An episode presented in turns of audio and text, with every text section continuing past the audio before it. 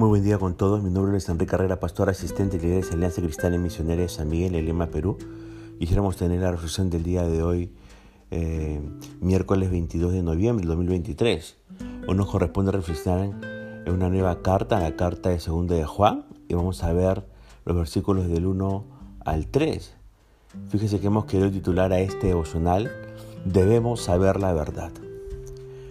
En segunda de Juan, en el versículo 1, el apóstol se presenta como el anciano. Esto puede referirse a su edad o a su posición oficial en la iglesia. En cuanto a edad, Juan era el último de los apóstoles que había acompañado al Señor Jesús. En cuanto a posición oficial, desde luego sería un obispo o supervisor. Así, no tenemos que escoger una explicación. Ambas son correctas. La carta fue dirigida a la señora elegida, y queremos recordar una vez más que esa palabra significaba electa. Probablemente pudiera ser el nombre de una mujer destacada y prominente en la iglesia. Pero también cabe la posibilidad de que Juan podría haber estado pensando en la iglesia, la esposa de Cristo. Ahora Juan declara que él ama a esta señora elegida y a sus hijos en la verdad. Aquellas personas que son salvas se encuentran en una maravillosa comunión, amando a otros a los que nunca habrían amado si no fuese por su amor común para con la verdad de Dios. Es la verdad de Dios la que liga los corazones, los corazones de todos los que han llegado a conocer la verdad. El apóstol Juan nos continúa diciendo en el versículo 2, a causa de la verdad. Y esta esta causa de la verdad significaba una defensa de la verdad. Debemos reconocer que la verdad necesita ser defendida en el presente. Debemos tomar una posición a favor de la verdad y una firme postura por la palabra de Dios. Hay personas que tratando de aparentar que son muy listas e ingeniosas, no se expresan con claridad, no dicen las cosas tal como son no son transparentes, sino hablan con ciertos rodeos y utilizan figuras retóricas.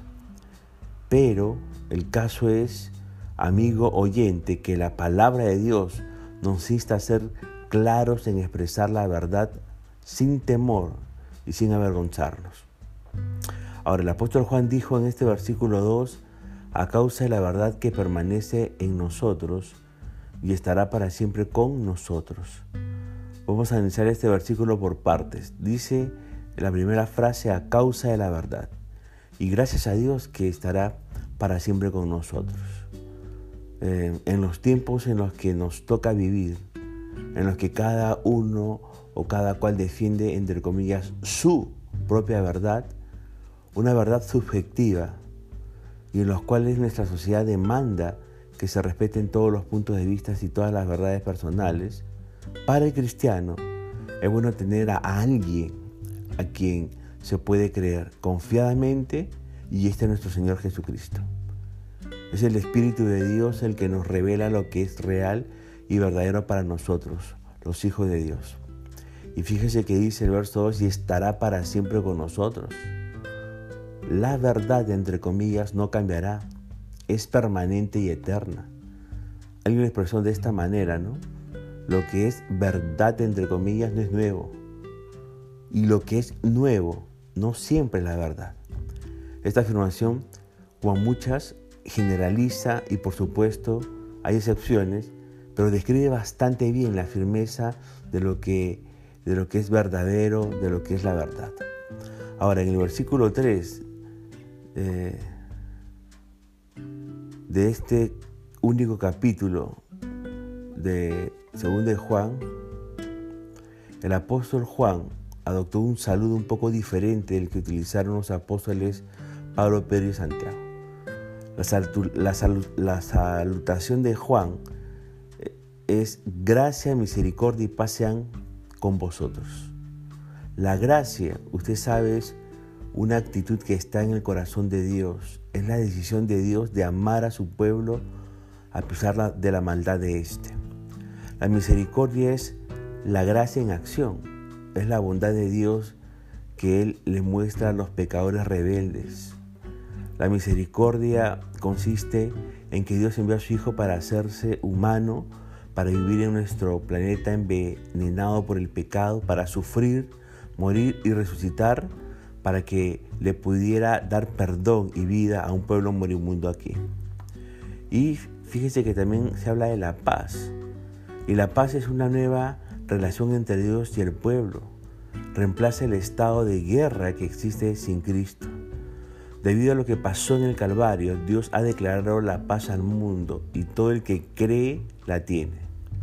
Los creyentes de esa congregación elegida han empezado a conocer y experimentar la paz en su propia vida y cuando la paz de Dios gobierna en el corazón de la gente, se fuman las culpas, la duda y el temor. Bendito sea el Señor.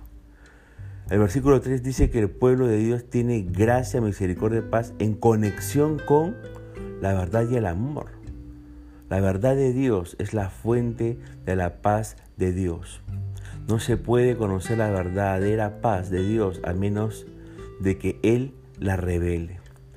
La palabra divina es la fuente de la seguridad de que tenemos la paz de Dios.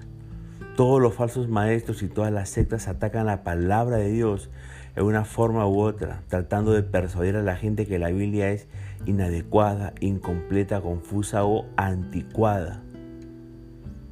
Pero también nos dice que el amor es importante. El amor del uno al otro en las familias cristianas y el amor entre los miembros de una congregación cristiana son indicadores seguros de que la gracia, la misericordia y la paz están vivas allí en medio de esa congregación. Así que debemos de saber la verdad para vivir en esa verdad agradando el corazón de Dios. Punto final para devocional del día de hoy, deseando que la gracia y misericordia de Dios sea sobre su propia vida, como Dios mente, hasta una nueva oportunidad y que el Señor le bendiga.